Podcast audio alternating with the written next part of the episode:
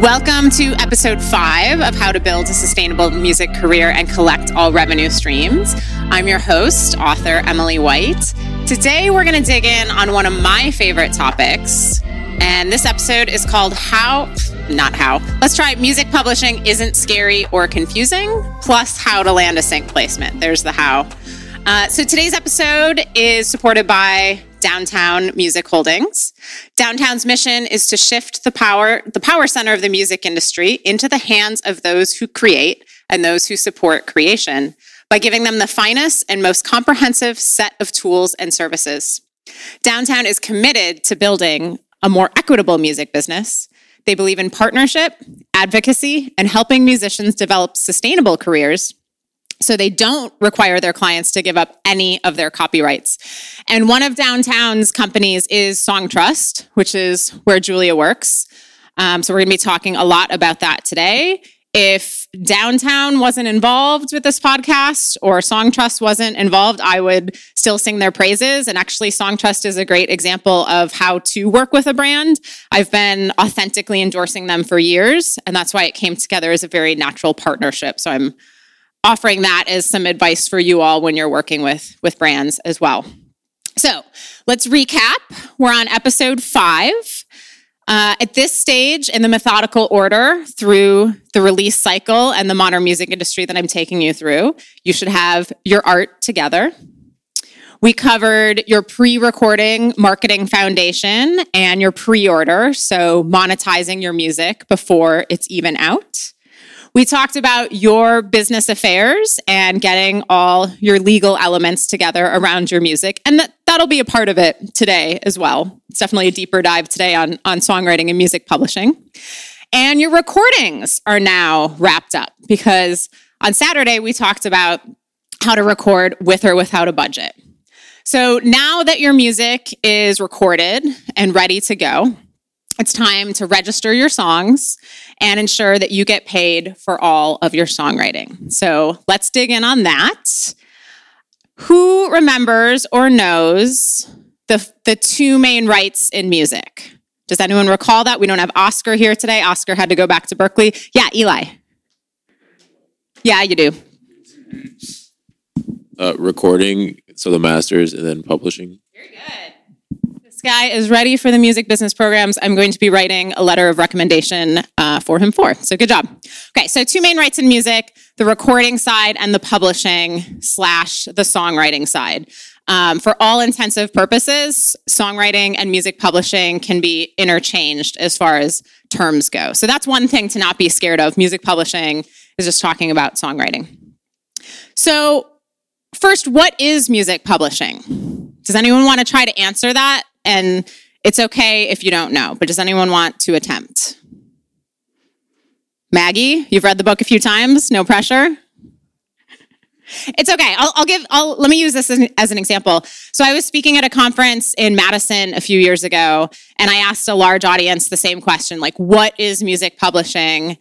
And no one raised their hand. Finally, a meek hand went up and said, the, the panel before you was on music publishing. So they had just listened to an hour about music publishing and no one could answer that question. So, uh, as I told the live audience before uh, we started webcasting, I have two goals with this episode. I mean, I have a few more goals with this episode, but like, this is a big goal for me in life. I want songwriters to be able to understand what music publishing is and know how to get all their money for it.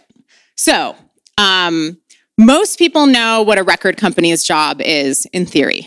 A record company looks after the recording. Remember, I've got stuff in my hands, but you know, two sides, um, and goes out and works that recording and collects all the money that's owed for that recording. So it pushes the recording out, you know, through airplay, through sales, through streams, all that stuff, and then it collects all the royalties and money owed to owed for that recording. That's all music publishing is for your songwriting. A music publisher's job is to go out and work your song. That could be through covers. Um, that could be through, you know, there's publishing royalties in in streaming. You don't really have to remember all that, but all a music publisher's job is is to go out and work your songwriting and then collect all the money that's owed to it. That's it. So it's nothing to be scared or run to the hills over. If you understand what a record company's job is in theory, then you understand exactly what a music publisher's job is for your songwriting. Does that make sense? Good. Like seeing the head nodding. Okay. So next, how to collect on your music publishing. The first step is to sign up for your performing rights organization. And in the United States, that's going to be ASCAP or BMI. There are a few others, but the others are invite only, and anything I introduce on this podcast is accessible to you. Um, I've known songwriters, this is not a SESAC diss, um, but I've known songwriters with SESAC and some of the other performing rights organizations in the US where they have been invited and then SESAC dropped them a few years later. And actually switching performing rights organizations is a huge pain and takes like years. So in the US, it's going to be ASCAP or BMI. In Canada, it's going to be SOCAN. In France, it's going to be SACEM.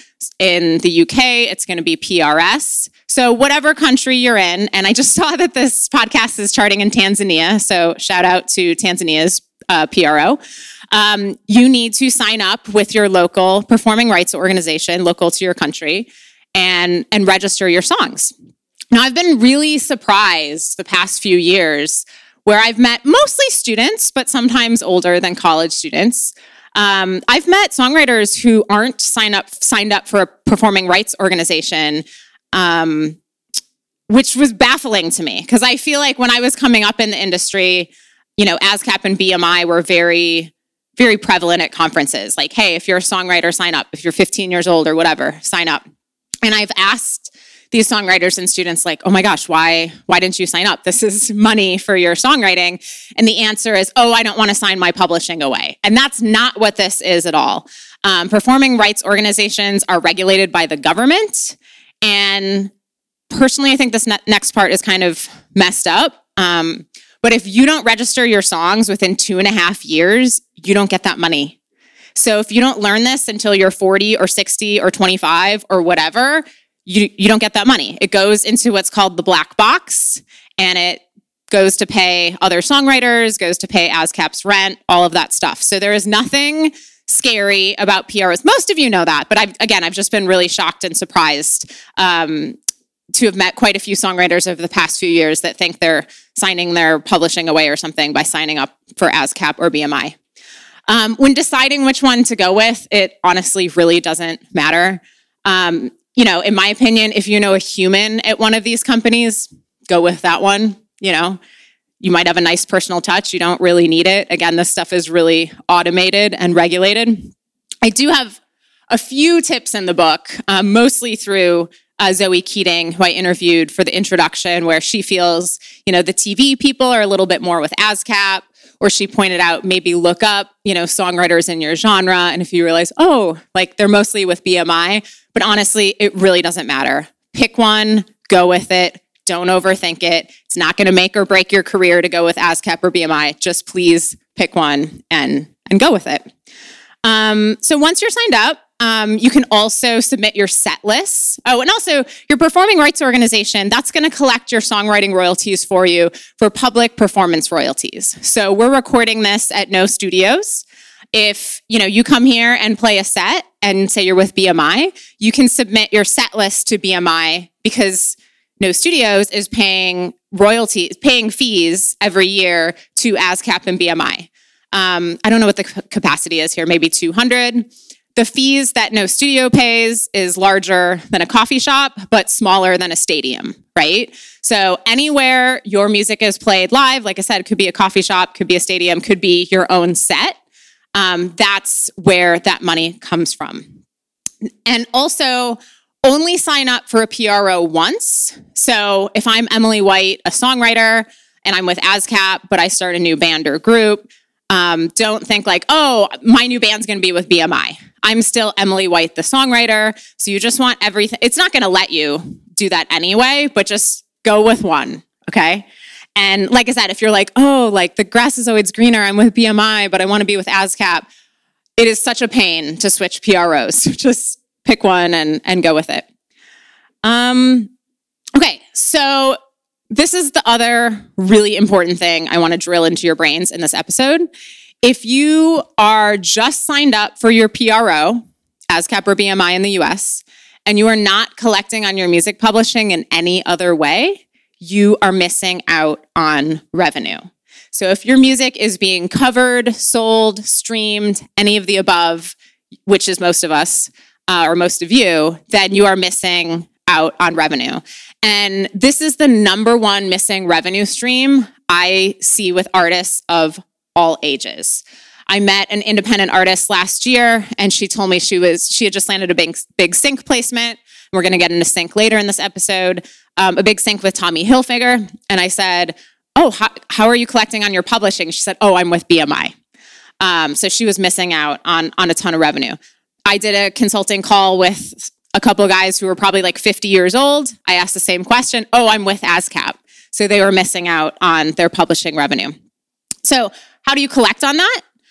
Songtrust. There's a few ways you can do it, but I'm a huge advocate for Songtrust because back in the day, um, really just in the 20th century, you would have to sign your rights away to a music publishing to get that extra money. Songtrust has completely democratized music publishing. I mean, most people here know how to use DistroKid, TuneCore, CD Baby. That has totally democratized music distribution, um, which is what we're going to talk about in the next episode. Songtrust has done that for the other right, for the songwriting right. So anyone can sign up for Songtrust, and you're going to keep, and you own all your rights. You're going to keep 85% of your royalties they're going to get a 15% commission. Um, you can get out of it. You might have to be with them for a year. Don't quote me on that. I know you can, I believe you can get out of it within three months after that if you want to move on to a music publisher. Um, but those terms are very similar to an admin publishing deal, which is something I'm going to explain later in this episode. And I, I said this uh, in season one in the podcast before Downtown was a sponsor. Um, but Songtrust was founded by the principals at Downtown Music Publishing. Um, they publish artists like John Lennon's catalog, Imogen Heap, J. Cole.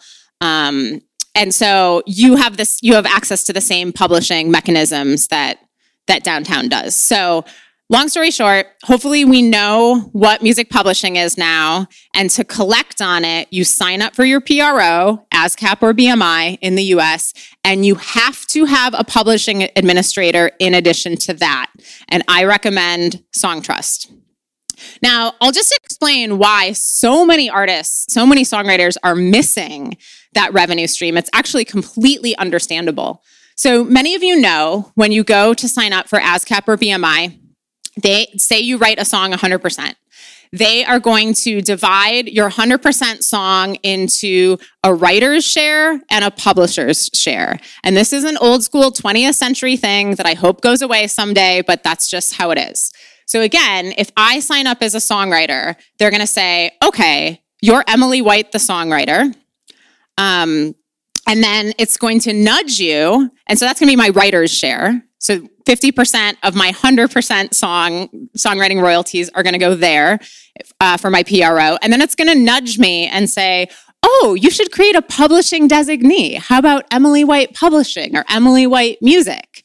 So that's why when I talk to so many songwriters and I say, How are you collecting on your music publishing? They say, Oh, I'm with ASCAP. Oh, I'm with BMI because they've set up you know, me, uh, we have an artist named Me here, Me Music, right? Or Wave Chappelle Music, or The Girl Music. Um, and so it's completely understandable that that's confusing. So, again, to reiterate, hopefully we know what music publishing is. It's going out and working your songs and then collecting all the music or all the money that's owed to it and to get that money, you have to sign up for your performing rights organization within two and a half years of releasing music. So ASCAP or BMI in the US. And then you also have to sign up for a publishing administrator like Songtrust. And again, I'll give you some other options later in this episode, but Songtrust is the one that's open and available to everyone. Um, Julia can answer a lot of questions on this, but does that all make sense? Okay, cool. Um, well, I'm super excited to introduce um, our guest today.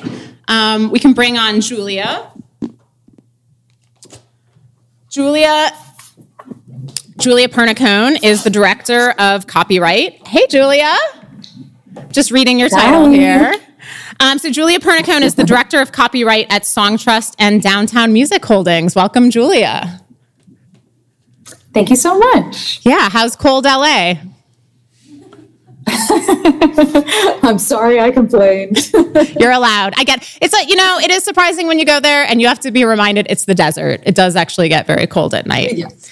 So I hear you. Well, thank you so much for your time. I don't know if you heard any of that beginning part. It's okay if you didn't. I did. I did. Okay, cool. Did that make sense? Is there anything you want to add to that or subtract?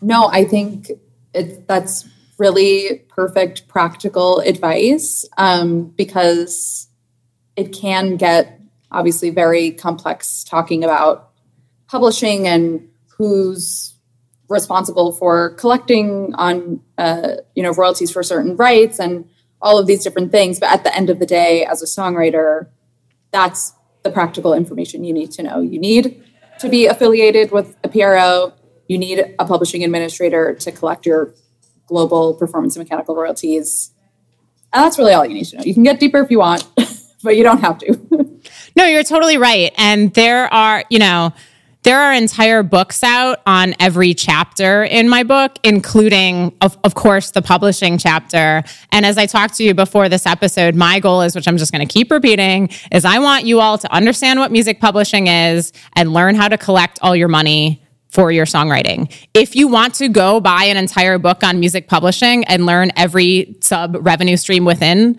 publishing, have at it. But again, I just want you to understand what it is, get all your money for it, and not be scared of that or um, or spooked, as you said earlier, Julia. totally Yeah. So let's dig in.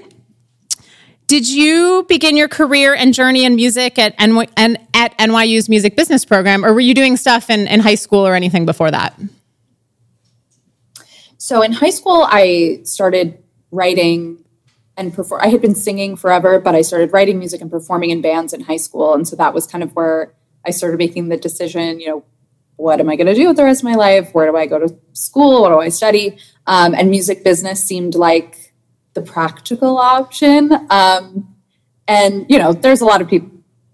Truly, if you want to be an artist and you want to pursue that, you absolutely should. But it did end up being a practical option for me. Um, so yeah, that that's really where you know all of my knowledge of the the business side of the music industry came from, um, and you know it still helps me today, even in my like personal creative endeavors. That's great. I swear every time I talk to someone at Songtrust or have a guest speaker in one of my college classes, or I had Molly on, um, you know, in season one, you all are musicians and songwriters, it seems like, which isn't really a question, it's just a comment. There are a lot of us. Yeah, yeah. There's there's a lot of us, and actually, I should also mention you came and spoke to my college class when I was at NYU. Nice. See, it all comes full circle. But I, I really love when Yeah, I, you yeah. know, when I invite someone from Songtrust uh, to speak in a situation like this. I, I feel like you all can really empathize with the songwriters that you're working with. Definitely. I think one of the great things about the people at Songtrust in downtown is that we are really, really passionate about songwriters, advocating for songwriters, making sure they get everything they're owed, making sure they're educated and understand what their rights are. Um, and I think a lot of that comes from all of us having been in that boat in some way or another, um, or you know, a lot of us. 100%. So, was your first professional experience outside of the classroom in artist management? Like, what was your first internship? Yes. Um, well, while I was in college, I started managing, which I will say with quotes, um, bands that my friends were in, It's great. um, which really was more of me booking shows for them, which I'm sure you have or will get into this at some point. That really a manager should not be a booking agent. I don't know if we'll cover the talent here, so I don't think agency. It. Uh, They're not going to like that I'm talking over you, but I don't know if we will cover the Talent Agency Act, but very good, NYU. Good job.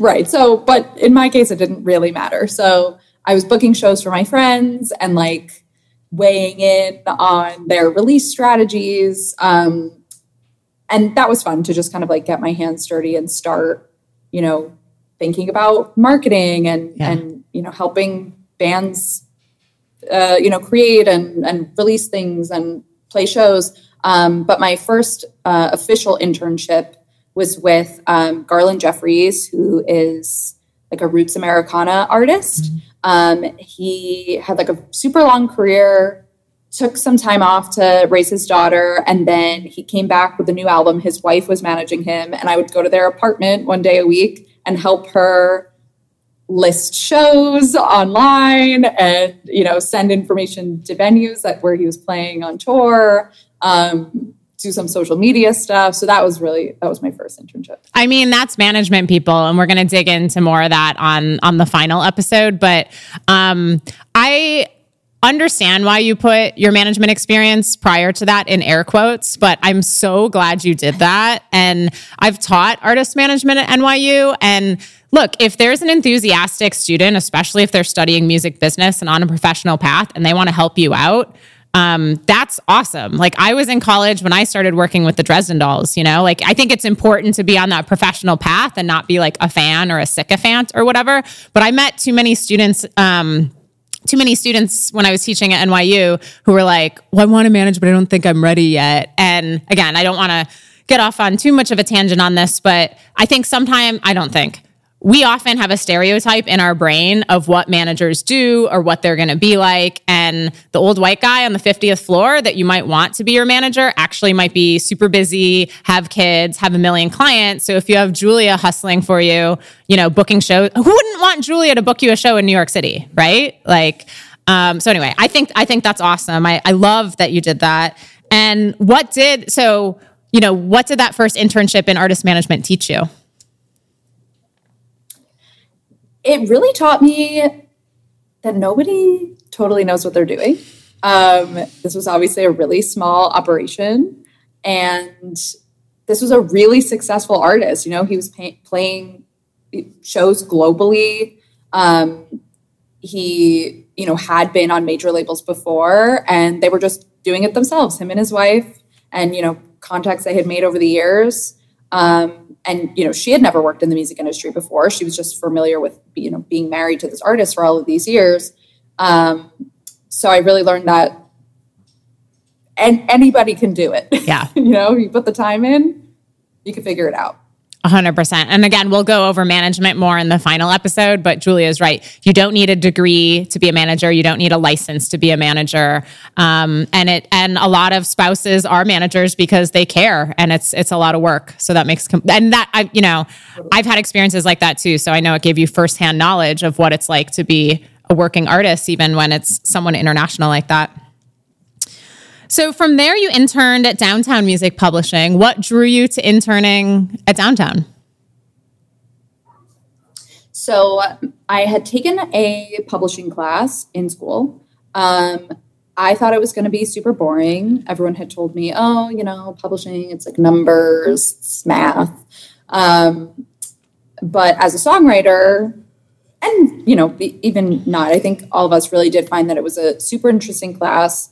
Um, the professor was Jennifer Blakeman, who you know had a long career as an artist and then in mm-hmm. music publishing, and she just made it super fun. And as a songwriter and someone who's really passionate about you know not just music but the craft of songwriting and a fan of songwriters, um, I was like, that's that's going to be you know what I do next. Wow. So um, I looked into downtown um, because I was really into the catalog. Um, things have changed because they've sold a, a, quite a big portion of the catalog at this point. But at that time, um, they had One Direction's whole catalog. They had Antonina Armato, um, Bonnie McKee, all of these pop songwriters that I personally am obsessed with. Um, I just love like a beautiful, crisp pop song. And they had so many of those songs in the catalog. So I was like, that's the place for me. And um, so I interviewed and I interned on the sync team, which really just um, consisted of listening to a lot of music, tagging it with descriptive metadata so that the sync team could, you know, search the catalog for um, songs uh, uh, for different briefs that would come in, looking for like a specific mood or sound. Um, but that was really my first experience in music publishing, and um, I pretty much did not look back from there. And obviously, I have returned to downtown all these years later. So it was a good experience. 100%. Um, we're going to talk about sync later in this episode, but can you tell us what a what a sync is? Yeah, absolutely. So it's the synchronization of music to a visual. So when you see music in an advertisement, a film, a movie, a video game, all of that is sync usages and it requires its own license. When you need mealtime inspiration, it's worth shopping Kroger, where you'll find over 30,000 mouthwatering choices that excite your inner foodie. And no matter what tasty choice you make, you'll enjoy our everyday low prices, plus extra ways to save, like digital coupons worth over $600 each week. You can also save up to $1 off per gallon at the pump with fuel points. More savings and more inspiring flavors make shopping Kroger worth it every time. Kroger, fresh for everyone. Fuel restrictions apply both on the composition side and the master side. And actually, sync is one of my favorite things about the music industry or publishing specifically because it's one of the places where compositions are valued more or less the same or sometimes even more than a master. Um, for example, you might see a commercial with um, a cover of mm-hmm. Imagine by John Lennon, for example. Um, and in that case, you know, downtown would have to clear the composition side of that, but um, the label wouldn't have to clear the the master side because for that use, just having the song there is more important than the actual recording. Um, so I, I love that about sync, just because I'm a songwriter freak. That's great. I mean, let's break that down for a second. So, if you get paid, if you get offered a thousand dollars for a sync, we talked about the two main rights in music. Five hundred dollars is going to go to the recording, and five hundred dollars is going to go to the songwriting. So, just to reiterate um, what Julia said, fun fact: a lot of times you'll hear a really famous song on a commercial, and that's and so you can be like the music nerd. Um, I'm sure you already are, but the music industry nerd, you know, to your families and the people around you. And what's often happening there is the label the the the entity that, that owns the recording is charging a really high rate and the ad can't afford it or they decide not to do it. And maybe the publisher is probably still charging a lot for the songwriter but not quite as much for that super famous song. So they might have an artist cover that. I, I had that happen to a young band. Um, i think they got maybe 50 grand or something to cover donovan's mellow yellow for a mellow yellow ad. That was probably actually a little too low but for an up and coming band they were psyched to do um, that recording. So thank you for that that reminder and that lesson, Julia. So after your internship at downtown, you completed additional internships at AAM, at Domino Music Publishing. You worked on the live and talent buying side at the legendary Blue Note in New York, as well as Arcade Songs. So did interning at other publishing companies like Domino and Arcade teach you additional perspectives on music publishing?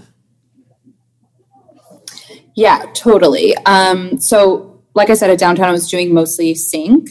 Um, at Domino and Arcade, it was definitely more on the admin side of things. And um, Arcade specifically, um, while they did more creative services, their um, admin was done by Downtown Music Publishing, right.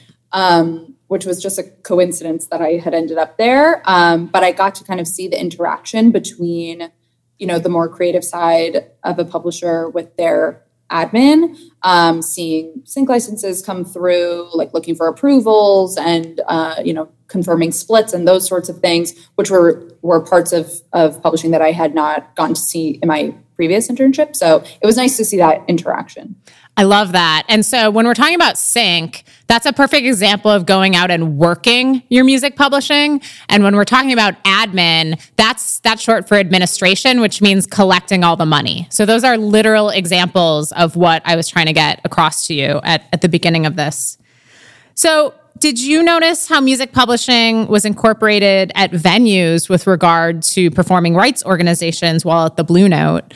Um, because I feel like the live sector is often separate from songwriting and music publishing, even though a core revenue stream within music publishing is derived from venues. I mean, maybe not, not to answer the question for you because you're on the talent buying side, but I, you know, I used to tour manage, so I know the live sector really well. But I think your perspective is really unique that you were working at this legendary venue, but then have all this music publishing experience, if that makes sense.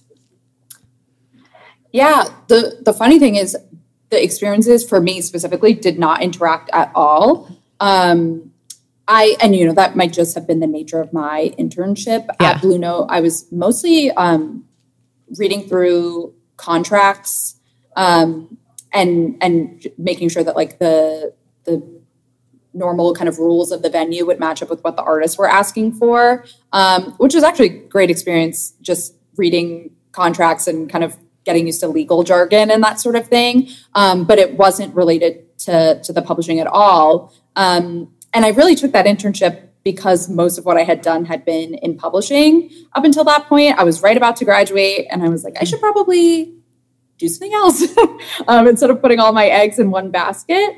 Um, so it was a really great experience. But yeah, it, it was it was completely different from my my prior uh, internships in publishing. And uh, Justin Kalifowitz, who um, is the founder of, of Downtown, uh, actually said in a Q and A while I was interning there that um, you could work in the music industry for 10 years and not know anything about publishing. But if you work in publishing for two years, you can learn everything about the music industry.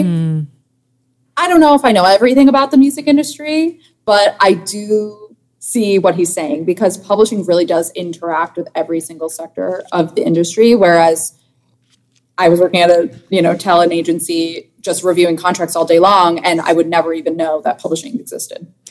You know a lot, lady, um, between working in talent buying at a famous venue, working at all these publishing companies, working in management. There's a lot of people that that don't have that experience. Um, but you know, when you were reviewing those contracts at the Blue Note, and this is a good thing to pay attention to when you guys are playing live. I used to see this as a tour manager, and again, we'll get into this in um, you know, the live episode on sustainable touring. But, you know, there's expenses, right, to run a venue. So maybe you're getting paid, I, I keep making up this number, but $1,000 for a show plus 85% after expenses. And those expenses are going to be like your catering, towels that often don't get used. So I would get that knocked down or whatever. But you would see an ASCAP or BMI fee because, again, a venue like No Studios, where where we are right now, pays X amount to ASCAP, BMI, SESAC, and GMR is the other invite only one I didn't mention, and they're going to take um, the fees that they pay to those companies for your songwriting and divide it equally amongst their shows. So you might see like a fifty dollar,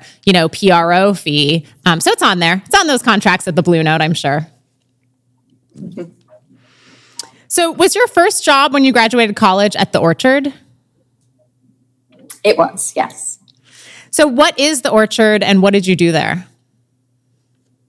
Sure. So the Orchard is a distribution company similar to CD Baby, TuneCore, DistroKid that you mentioned earlier, um, but you know a little more exclusive. Um, I was working in the video services department, um, specifically rights management. So what that meant is um, I was reviewing the catalog in YouTube's content management system and resolving conflicts between the Orchard shares and other labels. So, you know, if we had to deal with a label to represent their catalog on YouTube, you know, for the world, and another label was claiming that they um, represented it in one or more territories, I would work with that uh, other label and our client to, you know, figure out who should be collecting on their behalf on YouTube.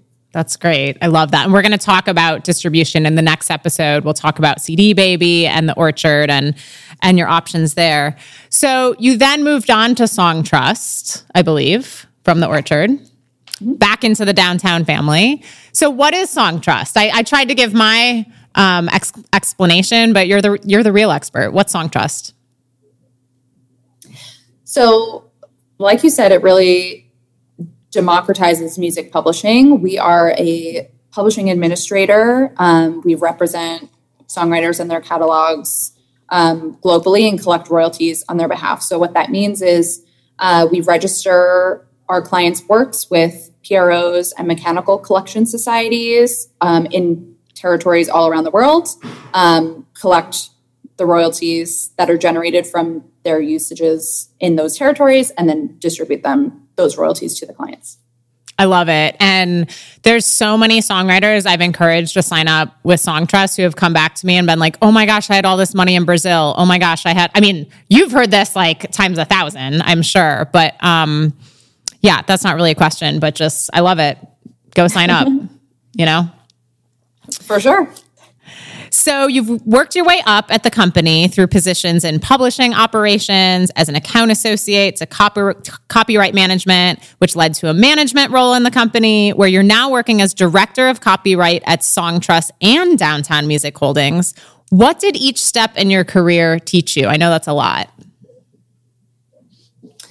So my experience has been, I think, unique um, because when I started at Songtrust, it was in a very different place from where it is today. Yeah. Um, when I started, there were a team of three of us in publishing operations, um, and then about 10 developers who were building our internal, our website and our internal tools, um, and then one person in royalties.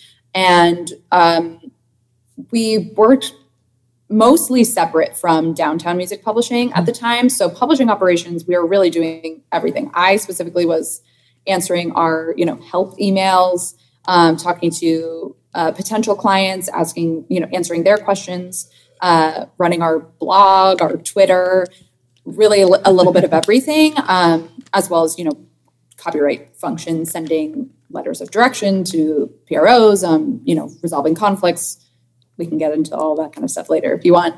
Um, and because the company grew so fast, I was able to really learn a lot in a short period of time. Um, one of the kind of major changes that happened over these last seven years is that we started bringing on businesses. Um, you know, Songtrust was really created for the independent songwriter to be able to collect the publishing royalties that were being generated from the uses uh, that were coming from them being able to distribute music independently. Um, but we started opening it up to you know businesses who kind of similar to arcade songs maybe do their own creative services but need someone to handle the admin or you know they're okay handling the admin in the us and canada but they're not set up to collect worldwide one of the things about uh, songtrust is that we have entities in pretty much every territory around the world, mm-hmm. um, which allow us to be able to affiliate with um, performing rights organizations and mechanical collection societies in each of these territories, which is a really, really hard thing to do. You basically have to, you know, yeah. create an LLC in every territory, sign all the paperwork. Sometimes you need physical people on the ground, and um, so that's a thing, you know, that that we have in place that a lot of publishers can't, or it would be a lot of take a lot of time and effort and money to do. So um, we started bringing on these kind of uh, bigger, more sophisticated clients um, and bringing them on uh, with different terms. So the typical Songtrust deal is a uh, one year term, worldwide, 15% commission deal. Mm-hmm. And our system was set up to handle just that. Then we started doing these kind of deals with territory restrictions or you know different term lengths and different commissions. And um, we really grew into a, a, a, much a more you know traditional publisher a much more sophisticated company. Um, and so it required me to learn a lot very very quickly. Um, but also you know gave me a lot of responsibility. And especially being someone who kind of came in at the real very small beginnings of the company mm-hmm that historical context is really helpful for me now. Um, you know, when we bring new people uh, onto the team to kind of say, well, this is the reason why we were doing such and such in this sort of way. And these are the problems we've encountered in the past doing these sorts of things. And this is how we should, you know, attack this challenge going forward. Um, so for the most part, I never really left the copyright side of things. I mentioned I did a lot of client services and, and mm-hmm. things like that, um, which actually I found to be one of the fastest ways to learn is to answer people's questions. Um, once you have to kind of, you know, take a person's inquiry, understand what information it is to, you know, help them on their way and then explain it back to them, you can learn something very, very quickly. Um, but I always was kind of working on this, on focused on the copyright side of things. Um, it just the company had to kind of catch up and and bring on people for all of these different departments. So now the copyright team focuses just on song registration um, with our pay source partners around the world and digital services that we work with, like YouTube and Facebook and uh, TikTok and all of that. Um, but yeah, it, it, it was a lot in a short period of time. and uh, it's been it's been a lot of fun. It's so true about education. So I expect everyone here and everyone watching and listening to go tell your songwriting friends, uh, explain to them what music publishing is and how to collect on it. That that really is the best way. And what I love about your career, and I think is an excellent lesson for um, you know those coming up and aspiring to be in the music industry, is you worked your way up. And I, you know, think it's really important when you climb up that ladder to not miss any rungs, right? Because like in when I see people, I mean, Justin, your founder, and I do talk about this sometime. I've got some story. I have a book out called Interning 101, and there's a story in it about a downtown intern, but Justin is not quoted on that. But when people try to skip the rungs, right, and maybe go hang out with him instead of you or, you know, whoever, um, you're going to fall. You're going to miss information. So I, I, really love your career path, how you worked your way up at the company um, and you know every nook and cranny. Not really a question, just a comment for aspiring industry people. But you touched on something really important that came up in our business affairs episode, um, which is uh, a conflict at a PRO. So, um, you know, someone asked, like, well, if I co write a song and I submit my 40% to ASCAP, and, but, you know, the other person submits, you know, 70% or whatever. I guess my question, I, my question is, why do you think those conflicts happen more often than not? There's obviously a few reasons, but in, in your experience, what do you see? The annoying thing about publishing is that there is not one place where all of the information exists. Yeah. Um, PROs and mechanical collection societies do rely on each individual rights holder's um, information, and those don't always match. It could be because of a disagreement between songwriters or a misunderstanding. Yeah.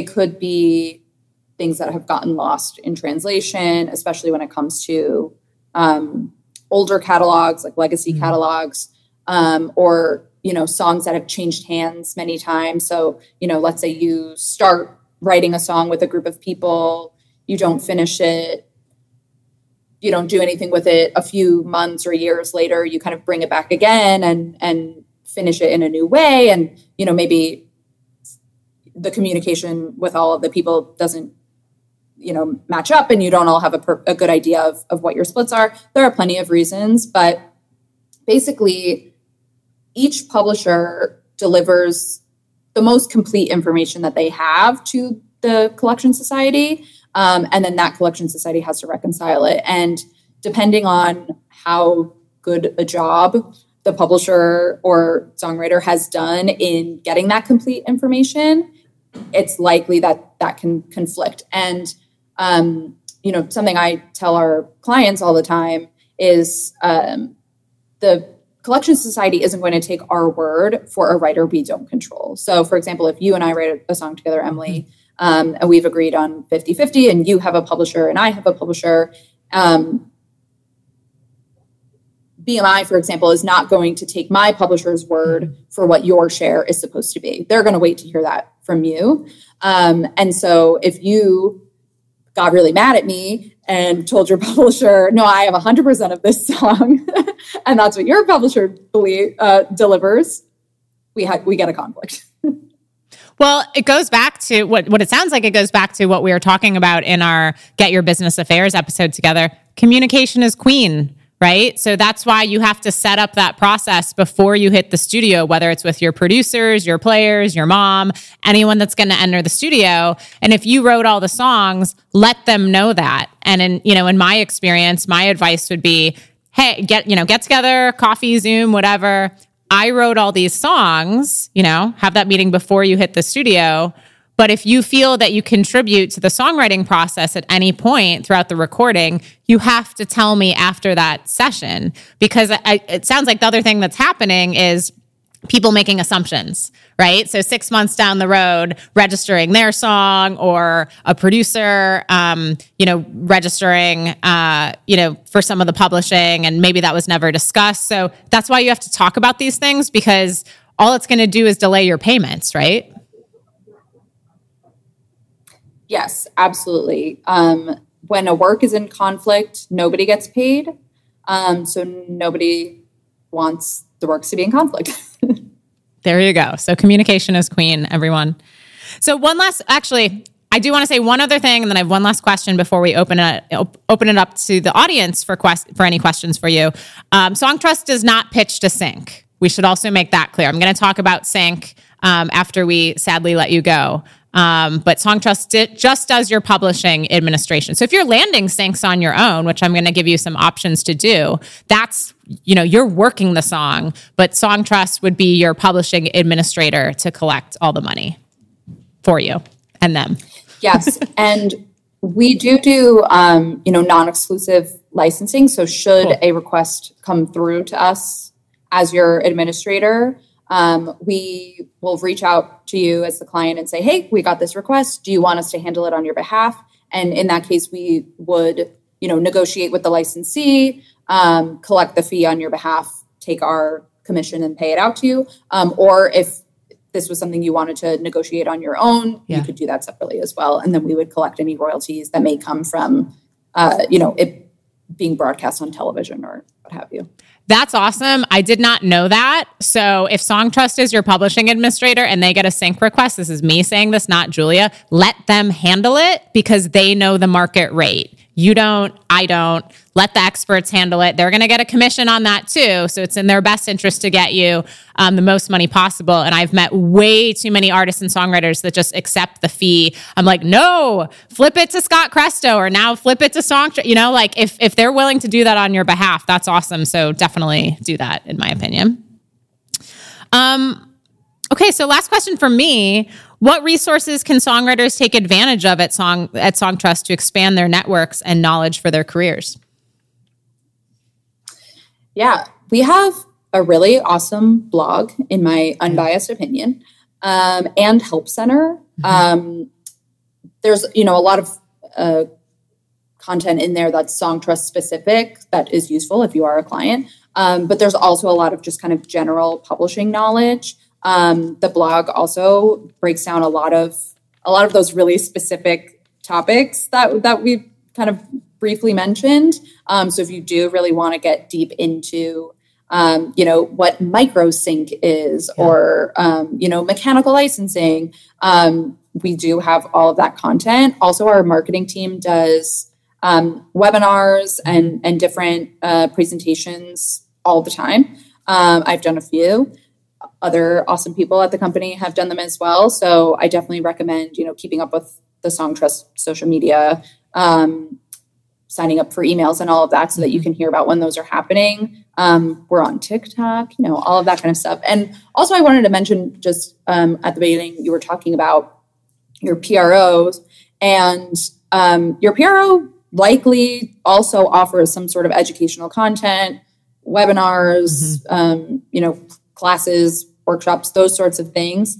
Um, and um, I specifically, as a songwriter, I'm with BMI. Um, and in New York, BMI has an awesome creative team. Uh, they put on events, um, they do uh, this thing called speed dating for songwriters, where they, you know, introduce songwriters to each other. And um, it's a really great community to get involved in both for you know learning uh, and then also for networking and meeting other songwriters. So um, I would encourage you really look into what your PRO might have going on, and they they do things like that um, ASCAP as well in all different cities across the U.S. So that, definitely take a look. That is so true. I mean, I was really focused on the Songtrust, and you you guys really do have a great email list. I've spoken at some of those conferences and webinars. You do such an awesome job. But that's such a good point about the PROs as well. You know, like ASCAP also has a um, film scoring boot camp that you can apply for. You know, like see how these are resources and not something to be scared of. Um, so I love that. Thank you so much for pointing it out. Um, all right, so let's open it up to you all. Um, Julia has a wealth of music publishing experience. Do we have any questions for Julia? Yeah. And you can stay seated. Okay, for sure. Um, how's it going, Julia?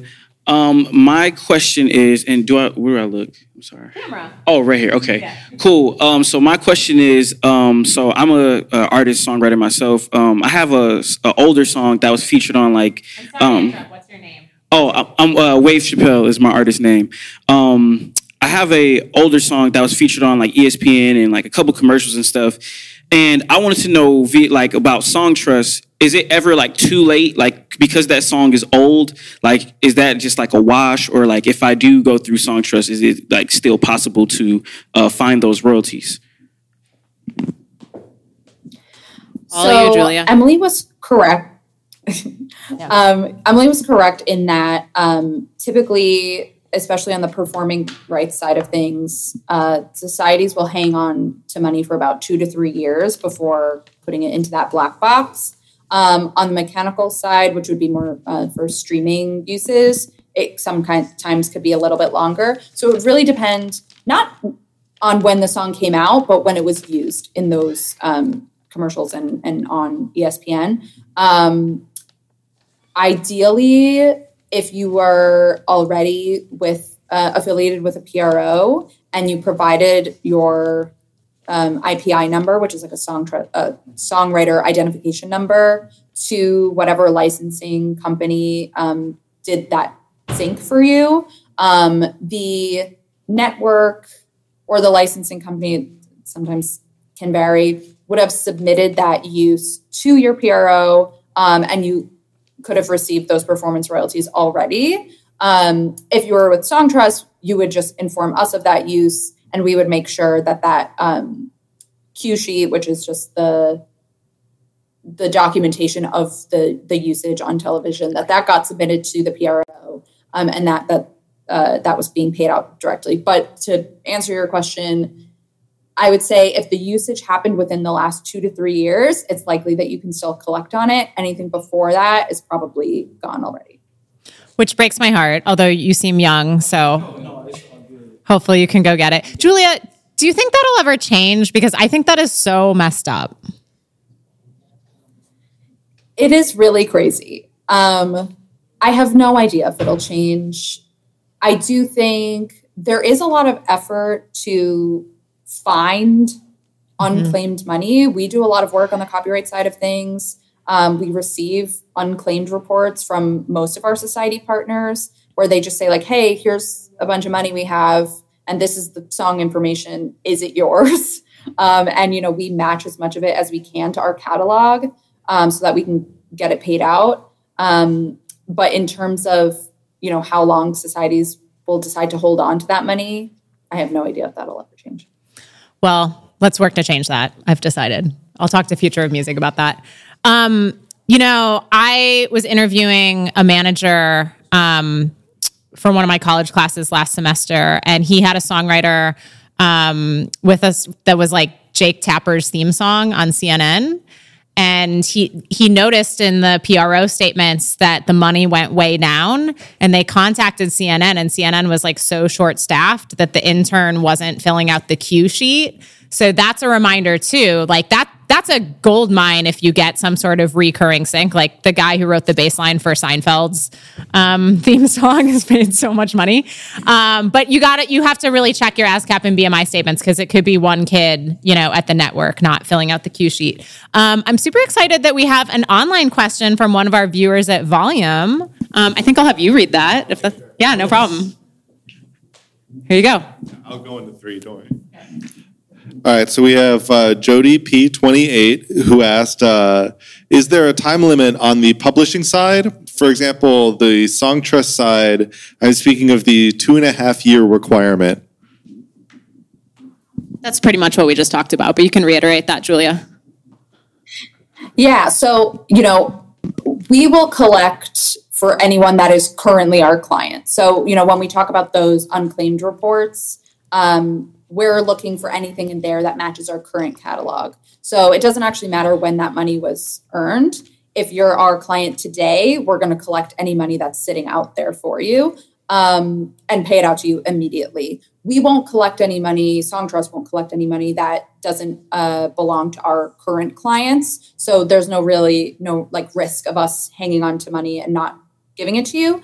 Um, but if it is out there and available for us to get, we will. And so, yeah, it's still about that two and a half years um, on the performance side, at least in the US, and sometimes a little bit longer on the mechanical side. Thank you. Yes. Come talking into the mic, please. Hi, Julia. I'm an artist in Milwaukee. My name's Shlee. And I have a question. I signed up for a pro back before I knew what publishing even was. And they require you to do the self publishing thing. So I was like, okay, yeah, sure, I'm going to do that. But then when I signed up for Songtrust, it does collect on my behalf. Is that conflicting in like the system or does it know that that's like the same person? Were you late? So it does okay. not. Sorry to interrupt. Yeah, go ahead, Julia. We covered No, no, no. that, so you can listen back to the episode. But go ahead, Julia.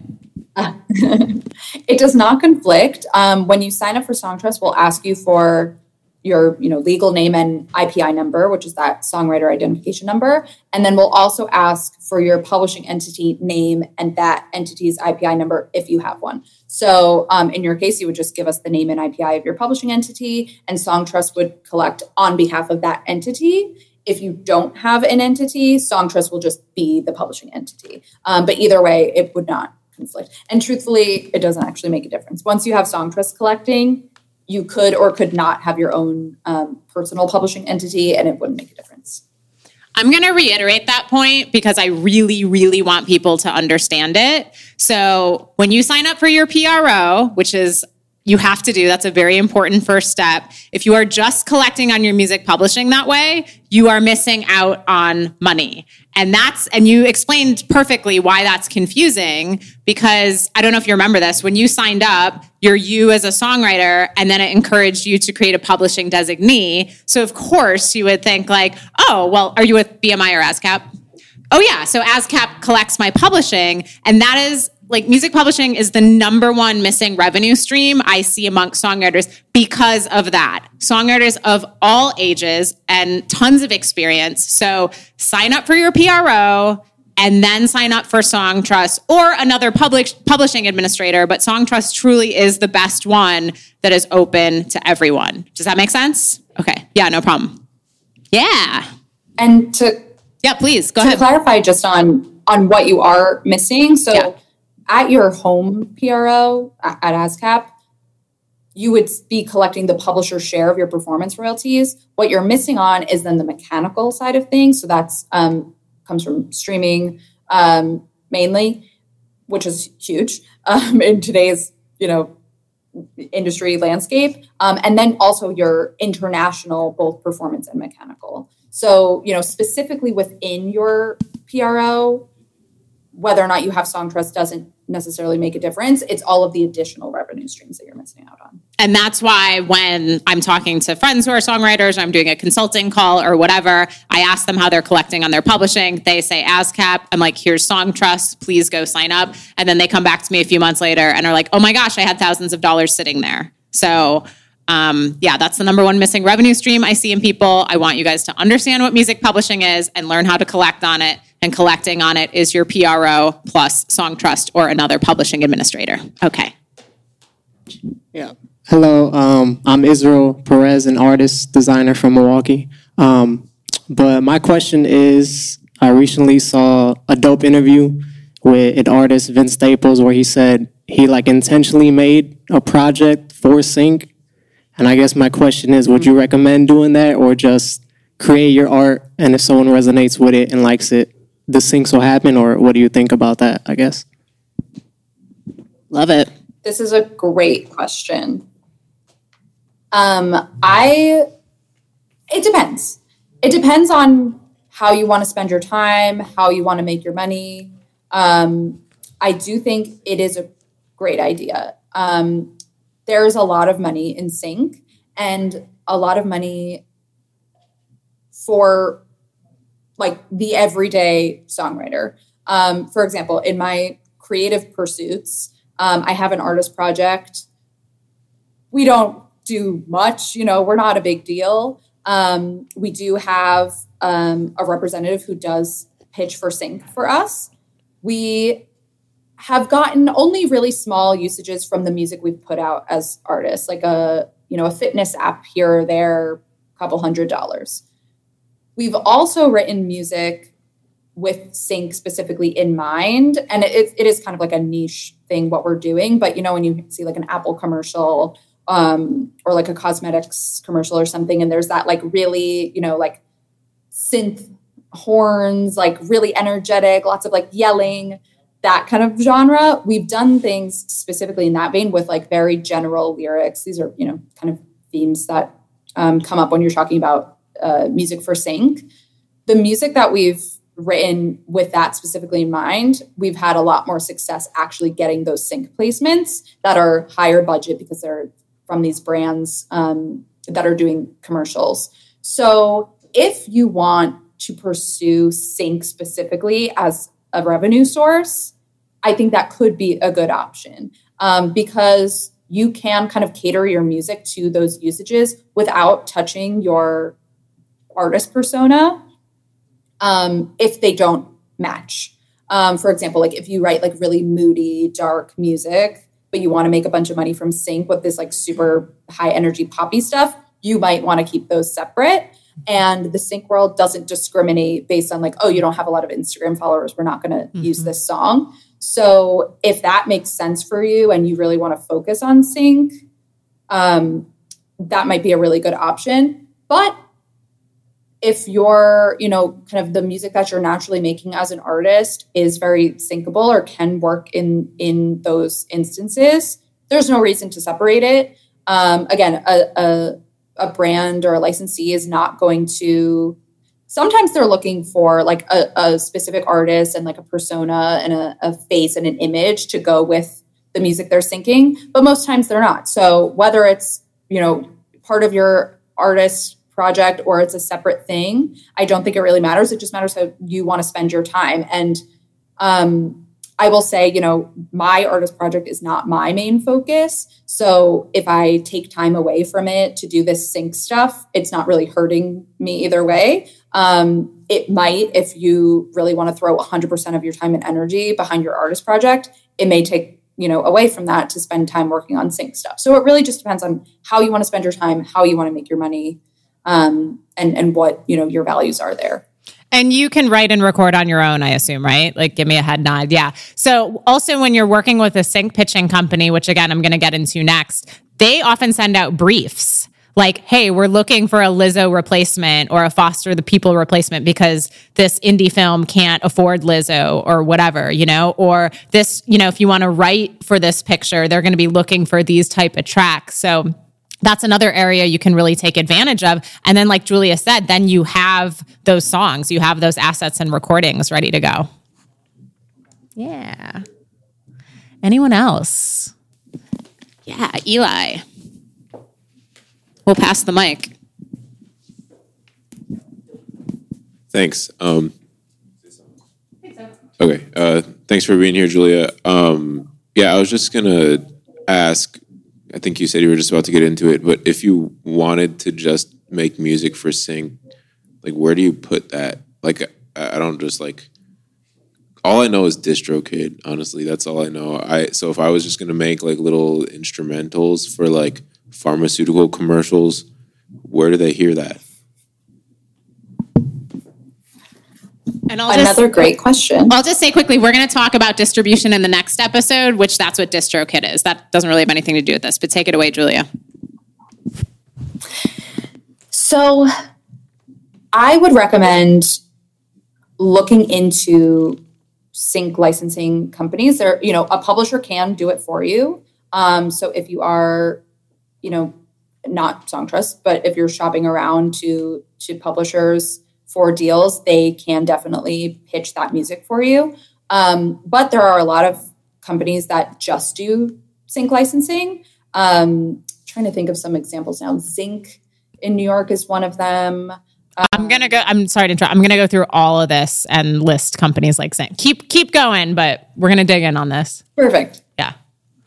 I mean, if you have yeah, any other, so yeah, a, a company go. like that, yeah, would would be a great um, a great place to start also networking and meeting other songwriters who do that type of work so you can kind of get in on maybe a, a pitch they're working on um, or like a brief that they've been sent um, so you can kind of start making those relationships i think that's the best place to do it because for what you're talking about it's less likely that you know someone's going to hear something on Spotify and say, oh yeah, we're going to want to put this in that you know drug commercial or whatever it is. So it's really about the relationships. Yeah, and I would say, I mean, this isn't a pharmaceutical company, but go to a Milwaukee film event, start meeting producers, music supervisors, film folks there, and also if you're interested in scoring, um, which it sounds like you are.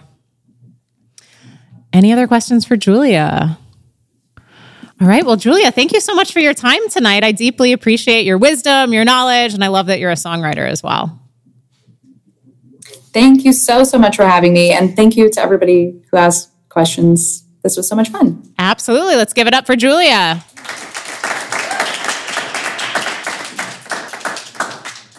Love it. Thanks, lady. We'll talk to you soon. Bye. Thanks so much. No problem. Okay, so now we're going to get into the second half of our episode. Uh, actually, before I do that, um, I do want to share additional music publishing options for you. So, and just kind of educate you on that. So, like I said, I'm very pro Songtrust because we can all sign up for that. And then you have access to Downtown Music Publishing's uh, world class collection. Um, systems and mechanisms. In fact, Julia mentioned their founder, Justin Kalifowitz, who's a friend of mine. He's like my age. And there used to be a really famous uh, publishing conference that would take place in Cannes, France. And I would see Justin meeting with all um, the collection societies from all over the world and putting those deals in place for downtown. And now you have access to those deals with Songtrust. So I think that's pretty rad. Um, okay, so when you distribute through CD Baby in particular, TuneCore, I think DistroKid has this option as well there's a box that uh, pops up or an option that pops up, and I'm paraphrasing, and it says something like, "Want to collect more money? Check this box." Hasn't? Do you do you know what I'm talking about? Have you checked this box? Yes. Who wouldn't? Um, very often, you are letting CD Baby or TuneCore administer administer your publishing. Um, and that's that's fine uh, in theory. Like CD Baby is also owned by Downtown, so they use Songtrust collected collection system. But the reason I recommend not doing that is if you distribute uh, with DistroKid for this release, and then you're on an indie label, and then maybe you try CD Baby, then your music publishing is in like three or four or five different places. So, what I really love about working with Songtrust is they are your publishing administrator, and then everything is streamlined and in one place. So, just like, why? Why make your life harder, right? Like, I'm already, you know, we're going to do a revenue stream checklist episode and make sure you're not missing anything, but why create more buckets for yourself of a single revenue stream instead of just doing it with Songtrust? Um, so that's my opinion. Like, don't check that box and if it makes you feel better, I've taken on songwriters and artists for management, like really savvy ones, and said, Have you ever checked that box? No. And then I go and do a publishing deal with them or I sign them up for Songtrust, and there's a conflict because they did check that box. So, um, and then it can take a little bit to untangle it. I do think it's worth it to untangle it though, because like I said, it's nice to see all of your music publishing in one place. So, you can also work with a music publisher.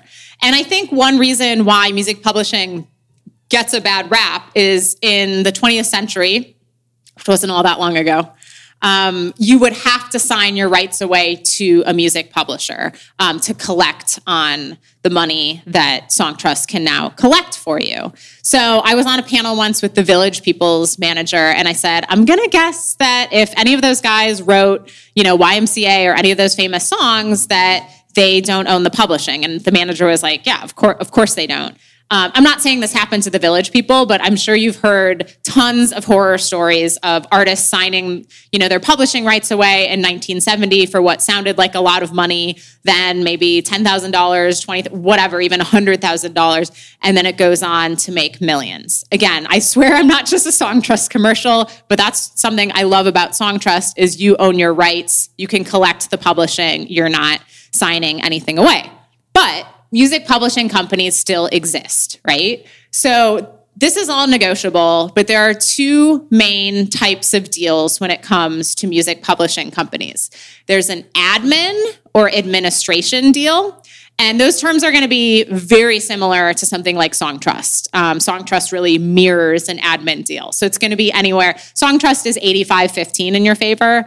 An admin deal could be anywhere from 80 20 in your favor, 90 10. Um, if you're Max Martin, who wrote like all those Britney Spears hits and more, I think he has a 1%, you know, a 99% in his favor admin deal because he can command that. And in an admin deal, you own your songwriting rights. Um, you are licensing your publishing to a music publisher for three years, five years, whatever the term is, but you own their rights and they're going to go out and pitch you for sync. The, and there are advances in admin deals as well. They're smaller, um, unless you're Max Martin, probably, um, but they're smaller than co publishing deals, which is what I'm going to talk about next. So a co-publishing deal does take a percentage of your copyright um, of your songwriting. It could be for 20 years, 25 years. It could be in perpetuity, forever. You should only ever sign a co publishing deal if it is a fat advance, okay? I am not against co-publishing deals by any means. I've been privileged to do, you know, six-figure co-publishing deals for songwriters where they've been able to put you know, a down payment on a home in Green Hills, which is a really beautiful neighborhood in Nashville. Um, but you really need to know what you're signing up for. Uh, my friend Dan is a musician and producer, and he called me once and said, Hey, I just got offered this publishing deal. Can I hire you to take a look at it? And it was a $2,000 advance for, I think it was 25 years, but let's just say 20 to make the math a little bit easier. So it was a $2,000 advance for a 20 year co publishing deal. And I knew Dan actually didn't really need the $2,000, but if he did, I said to him, you know what, you could go work at Starbucks and, you know, make this money in a few months or whatever. Um, and he wanted to negotiate the deal himself. He just kind of hired me um, to tell them what to do, basically.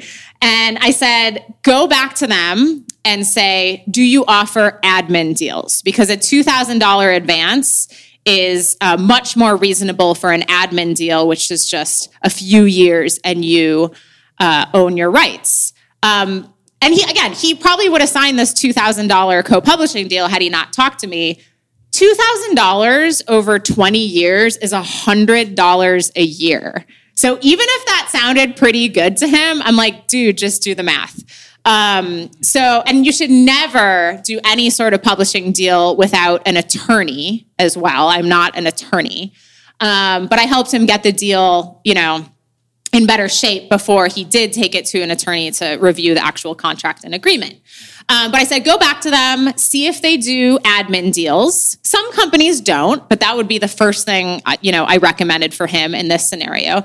Turns out they don't. And then I said, go back to them and ask them for more money. And suddenly that $2,000 advance turned into a $10,000 advance. And I still think $10,000 is way too low for 20 years. What is that, like 500 bucks a year? But that was good enough for Dan. He was like, sweet, someone's giving me $10,000. They're going to go work my music. So um, to recap, when you work with a publishing company, there's two main types of deals. There's an admin short for administrative deal, very similar to Songtrust terms. You own and control the rights. It's going to be roughly 80 20, 90 10 in your favor. They might offer you, um, you know, 85 15 in your favor. And maybe you do want an advance. Maybe that few thousand dollars is going to help you out. Um, so then they may give you a few thousand dollars advance, but then maybe it's um, 80 20 in your favor, right? So that's where that negotiation can slide a little bit. And look, even um, if you are the next Paul McCartney, um, if you are brand new and don't have a track record, it's going to be hard for you to negotiate those deals. It doesn't mean you're not going to get offered a publishing deal, but don't be offended, you know, if um, it's not like the greatest terms ever. Um, but again, an admin deal, 80 20, 85 15. I really wouldn't go below 80 20 on an admin deal um, 85 15, 90 10, depending on an advance. And that's usually going to be a few, uh, a year term, two year, three, three year term, something like that. And then to get out of it, more often than not, um, you have to give notice. So, say it's a one year term, you're actually not out of it in a year, you have to tell them. So you really need to read that contract. Always work with a music attorney so you know, oh, okay, I do want to get out of this, and I have to give them notice 30 days before the one year is up. And you also have to recoup any sort of advance, which usually happens in publishing. There is a lot of money in publishing. Um, and then, like I said, only do a co publishing deal if you are getting a significant advance. Personally, I've been fortunate to um, never see a co publishing deal offered without an advance, but I was on a panel here in Milwaukee where um, there were people talking about that. Like it still happens. I think, unfortunately, I think it happens a lot of places, but it happens in Nashville in particular. So, you know, Karl uh, uh, Karl Fowlkes Esquire said on our get our get your business affairs episode together.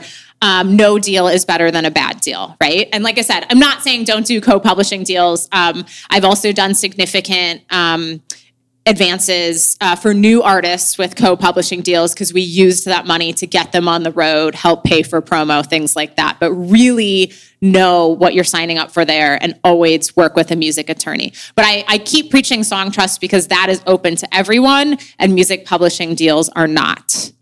Um, so before we get into sync, do you have any other questions about music publishing or music publishing deals? Okay. Um, that's enough on that. So now I'm going to talk about how to land a sync placement. I wrote an article with this title a few years ago for a website called Hypebot, and I still get emails like once a week um, thanking me for this. Um, so this information is available. It's that that article is a little outdated with some of the companies, but the concepts are still hold true. So if you want a free reference, you can just Google how to land a sync placement, my name, and, and Hypebot, and I'm sure that will come up. Um, look, sync placements aren't guaranteed. Uh, you know, I, you know, when we talk about revenue streams, like a revenue stream checklist later on in this podcast, um, I actually I have two revenue stream. I'll have two revenue streams list for you. One, everything that's owed to you if you write, record, um, release, and and play music live, and then a second category of bonus revenue streams. I put sync in the bonus category because it's not something um, you can count on or, or rely on. Um, I mentioned I interviewed uh, the artist Zoe Keating um, in the forward of the book and in season one. And, and she lands a lot of syncs and she calls it manna from heaven, right? Like it's great when it happens, but it's not something she can necessarily count on or rely on. Um, I just want to reiterate what Julia said uh, what, on what is a sync. Sync is short for synchronization. Um, so that's literally going to be syncing your music to film, to TV, to a video game, to a commercial, advert, um, you know, even a YouTube video, all, documentary, all that good stuff. So that's what a sync is. Most of us know what a sync is. Um, but don't be offended if your music isn't syncable. You know, like I keep talking about the band I came up managing, the Dresden Dolls. Um, I also worked with a Chicago band called the Fiery Furnaces. And I remember it was actually the same sync company, Bank Robber. It was really helpful. Um, Lyle, who runs Bank Robber, said to me, um, this was really helpful feedback. He said, music supervisors, and music supervisors are the people um, that make these decisions for film, TV, video games, all, all that stuff. Uh, music supervisors love these bands. They are fans of these bands. They want to be on the guest list for their shows. But they also said this music is too weird and it stands out, right? Um, so again, sync is literally um, syncing your music to picture, and that's why I'm estimating on this stat. I don't have it like in front of me, but like 80% of syncs are actually instrumental right?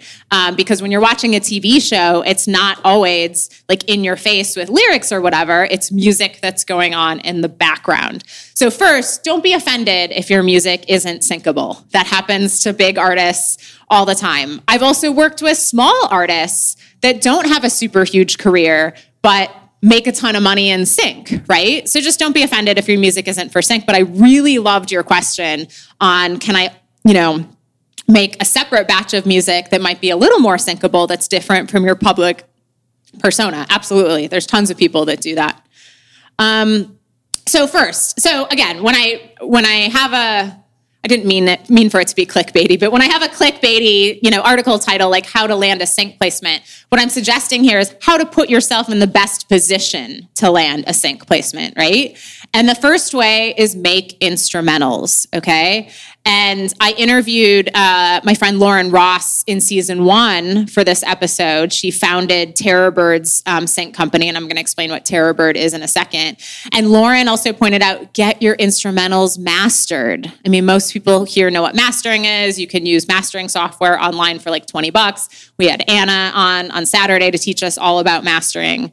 Um, so don't neglect your instrumentals. First, make them, you know, and if you're working with a producer, it is standard for them to deliver instrumentals. But in my experience, even working with huge producers, I always have to ask for them, you know, so make sure it's in your producer deal, you know, um, pay them. And uh, we should, if we didn't touch on this in the business affairs, um, episode, I apologize. But when you're paying any producer or player, pay them 50% up front um, have the producer agreement and the work for hire um, for your players. And then they get the balance when uh, the balance payment when you get that signed agreement and then in the producer's case, when you get all the recordings, when you get the instrumentals, and make sure those instrumentals are included. Even though it's totally standard and producers know this for some reason, it still kind of goes to the wayside. So that's a huge way to increase your chances of landing a sync placement is to have instrumentals. And then, like I said, uh, Lauren Ross mentioned in season one, get those instrumentals uh, mastered because that can really help it stand out. Um, next, when you're working with a music publisher or a sync pitching company, and I'm going to um, go through the sync pitching company options in a moment.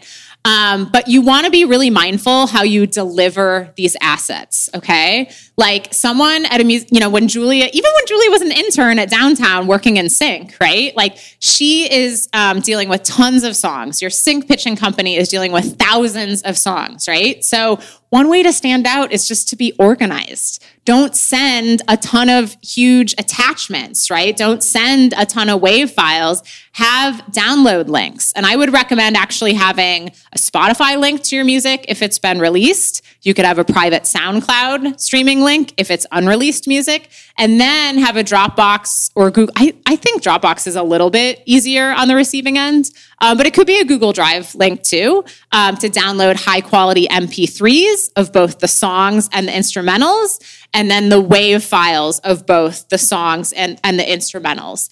Um, it's nice for them to have those high quality MP3s, maybe the, because maybe they are emailing um, one of the MP3s to a music supervisor, that is something they can email back and forth. But obviously, they're going to need the WAV files as well um, for when your songs do get placed, right? So I can picture that email in my brain. I'm a huge nerd, um, but have the Spotify link of your released music. So, you know, music supervisors um, can check it out really easily, or your team can send it to music supervisors, uh, is what I'm saying. Have a second link if it's unreleased music of, um, you know, a SoundCloud link, a third link of high quality MP3s um, and then a fourth link of the WAV files. And then you should also have um, those second, third, and fourth links in instrumental versions as well, right? So I would do because you're probably, you know, you could release um, instrumentals of your music on streaming. I know some artists that have done that, um, and the fans really like it, and it's you know helped with their revenue and playlists and all that good stuff. Um, but so, but regardless, you know, have a private SoundCloud link um, to your mastered instrumentals if you are not releasing them publicly and don't have that Spotify link, and then have your high quality MP3 download link of your mastered instrumentals, and then your WAV file link of your mastered instrumentals. Because think of all the other songwriters and musicians that are just like sand, sending huge WAV files. And like look like industry people i mean everyone's busy right? But like industry people are busy right? Like we're on planes we're on slow wi-fi right? So try to make our jobs easier and stand out amongst you know thousands of other artists and songwriters by delivering those nice pretty links you know? Um, you know i'll get a little more into this but also deliver that on like a monday or tuesday um, not on Christmas, not on Saturday night, not when we're on vacation. And I totally get it if that's when you're available. because many of you work. Um, but there are free tools like Boomerang for Gmail where you can schedule emails to ro- arrive like Monday midday or Tuesday late morning. Don't send it on a Friday afternoon where we're all exhausted and ready to go back back to our lives. Um, so does that make sense so far? Okay. So honestly, not trying to sell books, but I also have a book out called Interning 101 that I might turn into um, something called Modern Office Modern Office Basics, keeping it keeping it all in ourself together. because I meet people of all ages um, that just need to get organized with that stuff, and I understand that it's overwhelming. Um, but yeah, the more you can organize asset delivery, that's going to help. And then, of course, have the instrumentals. Okay, so how do I get, you know, what are all these sync pitching companies? What are Julie and I talking about? Um, first, I want to talk about an option that I didn't talk about on season one because I just learned about it over the past year. Um, there are websites like Creative Commons and Free Music Archive where you can upload your music that you own the rights to. Um, and not to jump around too much, when I say you own the rights to, that means you own the recording, and then you also wrote the songs, or you have clearance from your co writers, which I'll get into the clearance from the co writers. But I really appreciated Karl Fowlkes um, reminding us that BeatStars is a place where um, you can go and get beats that you can use for sync. I meet way too many artists and students that are gosh, there's actually um, there's a group that my business partner manages, and I was like, where'd you guys get these beats? YouTube was the I'm like, you can get beats on I didn't know that, right? So make sure if you're getting beats from other people, it's from a reputable source like uh, Beat uh, BeatStars, right? That's what it's called. Sorry about that. Um, and that you can actually thank you, and that you can actually use the music for sync. You can't sync any music if it has samples in it. Um, so um, that's really important as well. But anyway, so when you own the rights to your music, which is very powerful, people in the pre digital era basically didn't. Um, Creative Commons and Free Music Archive is an interesting place to start because, uh, hear me out on this. Uh, you can license your music for free there, which might not sound very appealing. Um, but I've met artists um, here in Milwaukee and in cities similar to Milwaukee that have landed thousands of sync placements through Free Music Archive and Creative Commons, or even tens of thousands of sync placements. And part of that license, even though the music is for free and it might be for a student film or a documentary, is they have to credit you. And so I know artists that have driven so much traffic through that back to their Spotify that they hear me out. They cover all of their expenses, their rent, everything through their Spotify royalties because they've gained so many fans worldwide through that traffic. Now, these artists get really upset when someone breaks the license and they are not credited because that is the license. You need to know who these people are. And also, a lot of times, there's legit music supervisors checking out Creative Commons and Free Music Archive because they might be on a super low budget project. And then I've seen those music, music supervisors go back to that artist and say, actually, I'm working with a big budget film now, and I found your music on um, Creative Commons and Free Music Archive. So definitely consider checking that out. And also, like, people can still give you money on those websites. You know what I mean? Like you could, they'll still give you sometimes a hundred bucks or 500 bucks or whatever. But again, if it's a documentary or a project without, or a nonprofit, right? Um, a project without a lot of money, that's a really good place to get started. And also, you can use those things to show publishing companies, hey, my music is syncable. I'm not one of the weird bands that I managed um, that stands out and doesn't necessarily sync to picture uh, very well. So okay, so that's that's a new thing for me that I think is really really interesting. From there, I referenced a story, um, and some of these questions came up. Um, there are, and I'm sure you know many of them. There are sync pitching companies that accept anyone. Um, I really like Jingle Punks. There are many out there. I need to continue to do my research. So make sure you're reading everything, you own all of your rights. Um, but these are often music retitling companies, which, on one hand, frankly, that kind of sucks.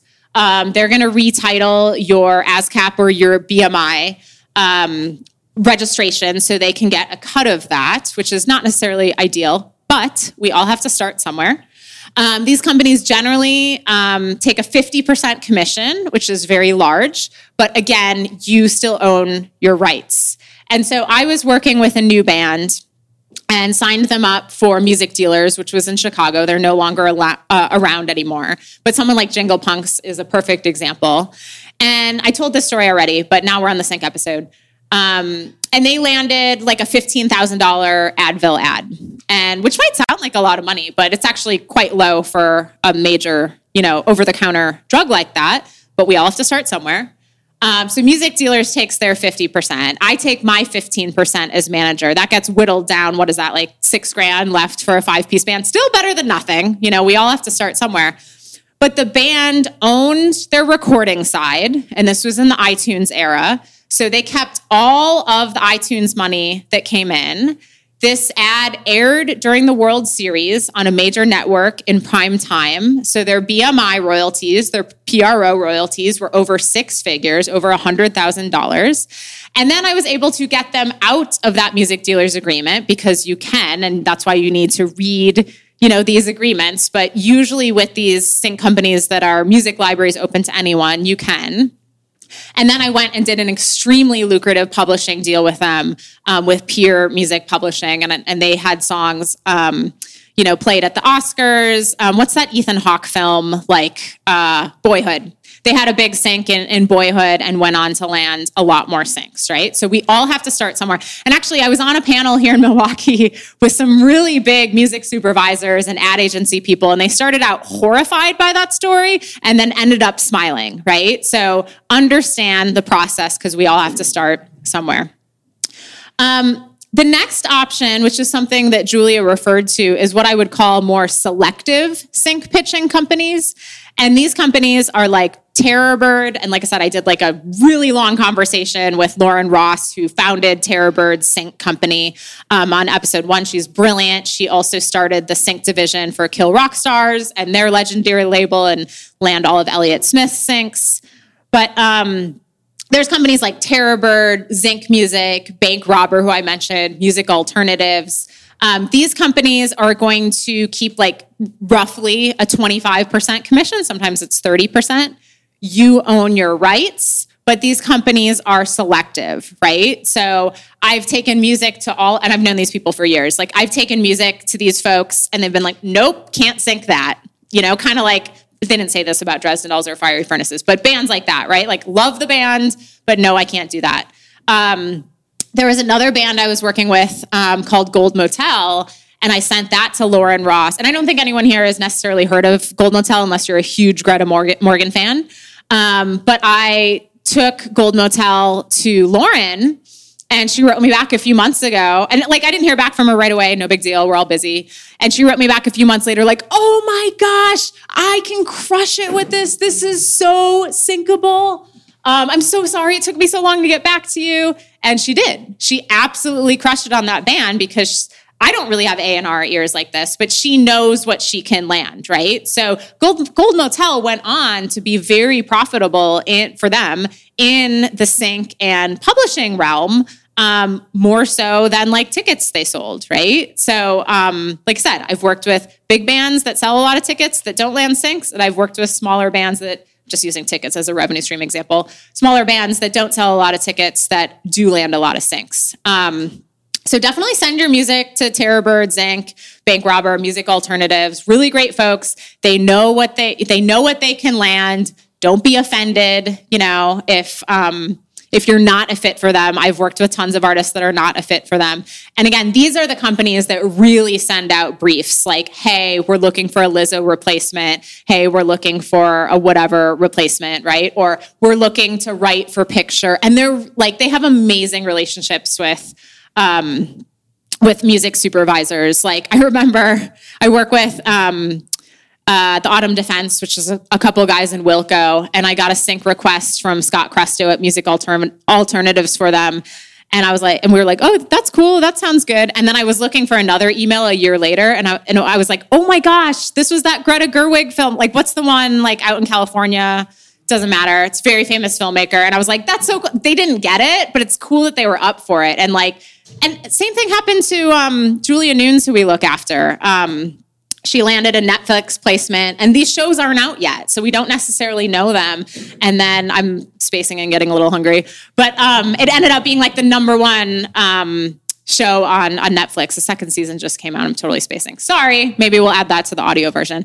Um, but yeah, so reach out to those companies. You're going to own your rights. It's going to be 75 negotiable, but roughly 25 or sorry, roughly 75 percent.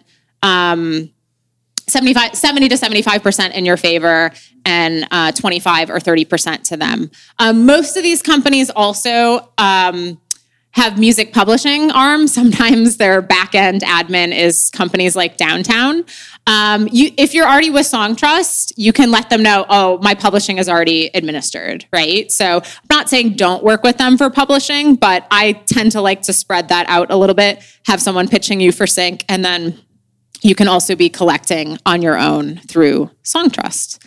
Um, and then finally, there are publishing companies, which I already talked about. Um, so you need to get signed to a publishing company. And look, like, I mean, we all know this. Like, we've, I mean, I'm not saying like these are bad deals or whatever, but like, I've worked with tons of, pub, like, I've worked with tons of publishing companies that don't land any syncs, right? So none of these are, well, I would say the selective sync, sync companies are, are very good, but I've also like, had them sign up artists and not land any syncs, right? And so, like so many things, a lot of this is on you. See if you can be m- making relationships with music supervisors. Like Wave, if you can figure out who landed those syncs, who the music supervisors were for you at ESPN, follow them on Instagram, see if you can connect, send them your unreleased music. Like they're already a fan of yours and they want, maybe they're at ABC now, maybe they're music supervising a film, you know? So the more you can figure out who these people are and mindfully connect with them, don't send them like a million messages. Um, which is a perfect segue into my next point uh, working your sync company and publishing deal. So, say Terrorbird, you know, picks you up, one of these selective uh, sync companies, or say you do a publishing deal, you know, with Domino. I mean, that they're labeled too, but I'm just thinking about some of the publishing companies we mentioned with Arcade Songs or or Domino or or Peer Music Publishing. Um, maybe they've even like on the publishing side taken you out to dinner. They're really excited about you. You sign this deal well, now the work really begins, okay?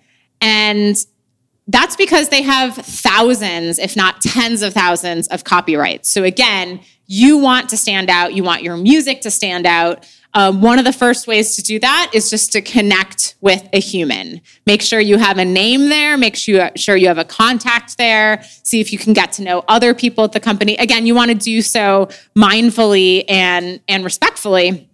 And you also want to make their jobs as easy as possible because, again, they're super busy. Um, they might be hungover. They might have families. They have lives at the end of the day. So you want your music to stand out, even if you're the greatest songwriter in history. So, one way you can do that is to send them an email.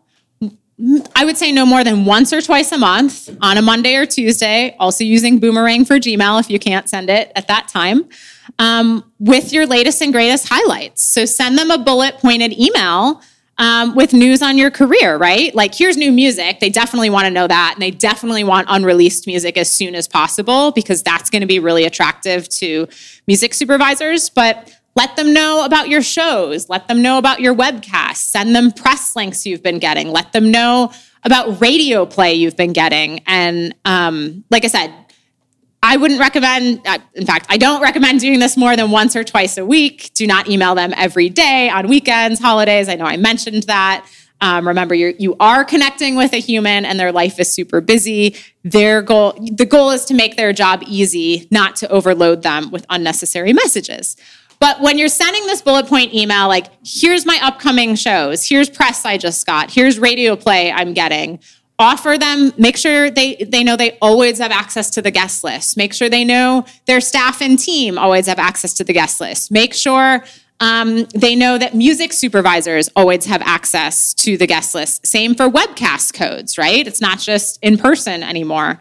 Um, offer to pay your to play offer to play your sync pitching company or publishers office, right? Like I've had artists come in and do little lunch break sets, right? Like that's going to stand out to them a little bit more than someone just being um, in a in a database. You could also offer to do a webcast set.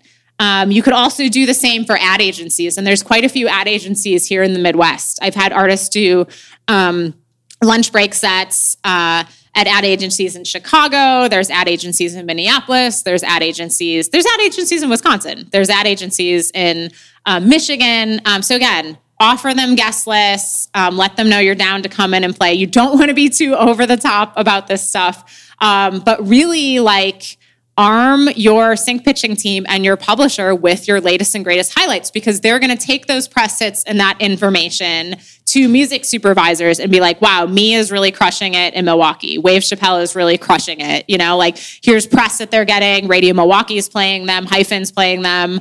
Um, instead of them hopefully seeing that on Instagram or something. Does that make sense? Okay, great. Um, one last thing, and then I'll answer any questions and let you all go for the night. Um, I'm sure many of you have experienced um, with a lot of these, you know, music libraries and the more like retitling sync pitching companies um, that they are non-exclusive. And when I was a young manager, I made this. Maybe you all have made this mistake.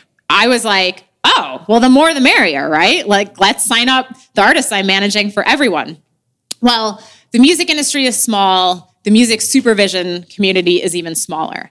And music supervisors are at the behest of directors, producers, timelines, budgets, so they have to move fast. Sometimes they have a few hours to clear a sync, usually like a day. Um, but I had a young band um, who was up for like a $30,000 um, trailer for a Vince Vaughn film. And again, this was in my younger manager days. And I had them signed up with a bunch of non exclusive sync pitching companies.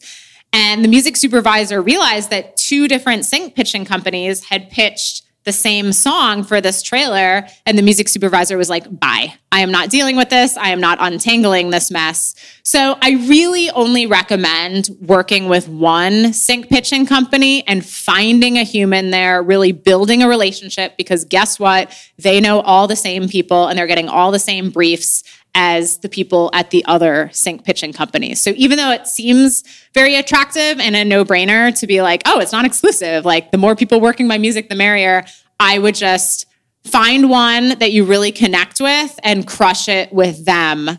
Um, instead of spreading yourself out too thin, because that band lost out on that 30,000 sync, and that sucks for them. Um, and sucks, sucked for me too, as the manager.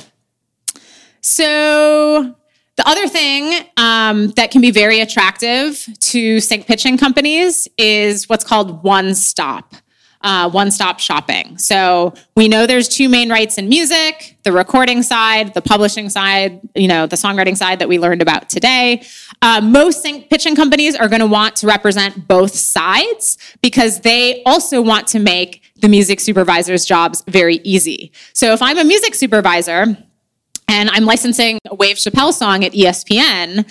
And the recording is with Terrorbird and the publishing is with Peer Music, which happens all the time, don't get me wrong. I'm gonna have to really want that song because I'm gonna have to chase two different people.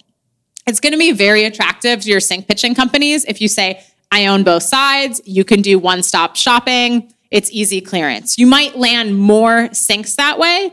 And then as you grow in your career, um, and I've done this with more established artists. I, I personally like for more established artists, not to be a hypocrite, having one person, you know, one entity represent um, the recording side and another represent the songwriting or publishing side. But when you're getting going, I would recommend doing one-stop shopping. Land those 500 syncs, $500 syncs, land those $1,000 syncs, build up your sync repertoire so you can be in a position if you want you know, I, I really wouldn't have more than two entities representing your music. And it's really one, right? Because it's one on the recording side and it's one on on the publishing side.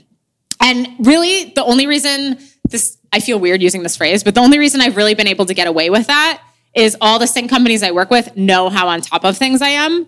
I and my company have a policy of responding to all emails within 24 business hours. So what that means is you know, if I get a I mean, this might not even be fast enough. I hate to say it, but if I get a sync request on a Friday afternoon, they're going to hear from me by Monday. You know, if I get a sync request on Tuesday, I mean, they're probably going to hear from me within a few hours, to be honest, but they're going to hear from me by Wednesday. So that's why these companies, I've been doing this long enough that these companies are like, oh, well, we know Emily will get back to us, but they don't necessarily know you. And also, like, we want you to be humans and, and artists too, you know? So if you know you're gonna hole up on the studio, hole up in the studio, or you're gonna go on a fishing trip and not have service, or you're gonna be on a yoga retreat or something, give them the one stop shopping and you could also give your sync pitching company pre-clearance where they don't even have to check with you, you know? Um, now, you can also carve out exceptions, um, especially if you're doing pre, you could do this anyway, um, but especially if you're doing pre-clearance, um, I'm just making up these categories, but you might, you know, you might say, I don't want my music with cigarettes. I don't want my music with alcohol. Um, or I'm vegan. I don't want my music on fast food companies, right? Or I don't want, um, you know, I don't want to be associated with ads or companies that go against like, you know, my own personal beliefs. So you could you can carve those categories out. And you, will generally get asked that by a publisher or sync pitching company.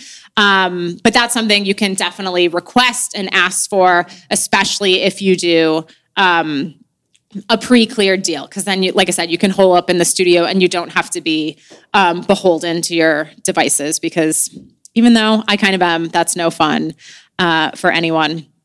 And finally, um, you know, when you're co-writing, you may also want to, I recommend doing a waiver with your co writers that their share is cleared for sync. Because another thing that's a turnoff for music supervisors is if Maggie and I are writing a song together, maybe Maggie, Wave Chappelle, and I are writing a song, to, or maybe there's five songwriters, right? A music supervisor might be like, bye that's five clearances on the songwriting side. Plus, I have to clear on the recording side. So if you get waivers with your co-writers, and they're still going to get paid, they just don't have to be on their devices all the time, right? So I don't know any co-writer that ever says no to that. We're saying, hey, can you just sign this form? And it means that your share is pre-cleared for sync. So music supervisors can run with this. My publisher can run with it. My sync team can run with it. Um, and then you can be out on a boat or something in the middle of the ocean and not have to deal with this stuff. So again,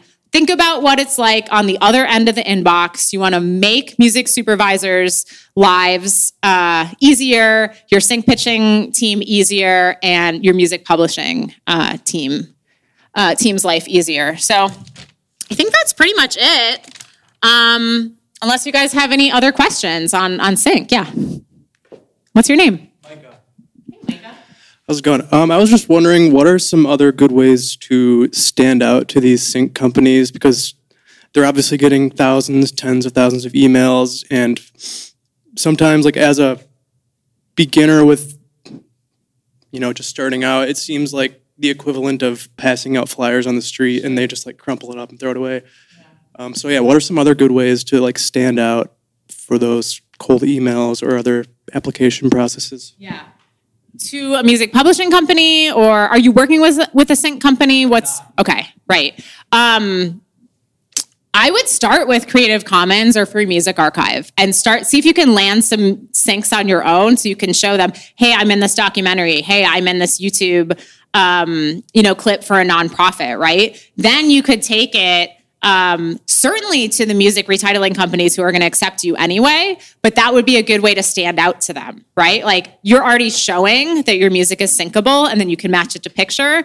If you've ever gotten any press hits, if you're getting some radio play, include that stuff in there and do the same with Terrorbird and Zync Music and Bank Robber and Music Alternatives and those more selective sync companies. Show you're kind of doing the work for them, you know, like show that your music is syncable and then let them know, hey, I have shows going on. Um, would you like to be on the guest list? Um, music supervisors are always welcome to the guest list. And, um, and then just deliver those files in a really clean way. You know, I mean, start with Spotify links because it's so easy for us just to click on a streaming link. Um, and like I said, be mindful about when you are sending these emails. Like the amount of emails I get. The only time the entertainment industry takes off is between Christmas and New Year's, and that is when I am inundated with messages. Okay. Um, so the whole goal is for your message to get read. You could also set up Um, this is free in Gmail too, but email tracking, right? Um, so you can see if your email is getting read because if it's not, it might be going into spam. Um, so maybe it's worth picking up the phone and be like, "Hey, I'm Micah. I wanted to make sure you got my email." You know, but it's it's it's like anything else. It's like building your fan base. Sometimes it's going to take three or four tries for it to really break through, and none of this is guaranteed in sync. But those are my tips for best practices on how to increase your chances of landing a sync placement, if that makes sense. Yeah. Anyone else? That's enough music uh, publishing and, and, sync for tonight. Um, well, thank you guys. I hope you are walking out of here um, knowing what music publishing is, right? It's going out and working your songwriting and collecting, going out and working your songwriting and collecting all the money that's owed to it, um, and that you know how to collect um, the the money for your music publishing, which is signing up for your PRO, and then with a publishing administrator like ASCAP or with a publishing company through an admin or co-pub deal. Um, so thank you guys so much. Uh, come back on Saturday where we are going to be talking about setting up your release and distribution plan. You've been in the studio, now we're registering your songs and your music publishing, and next week we're going to get to actually releasing your music. So thanks so much. Thanks to Julia, and we'll see you on Saturday.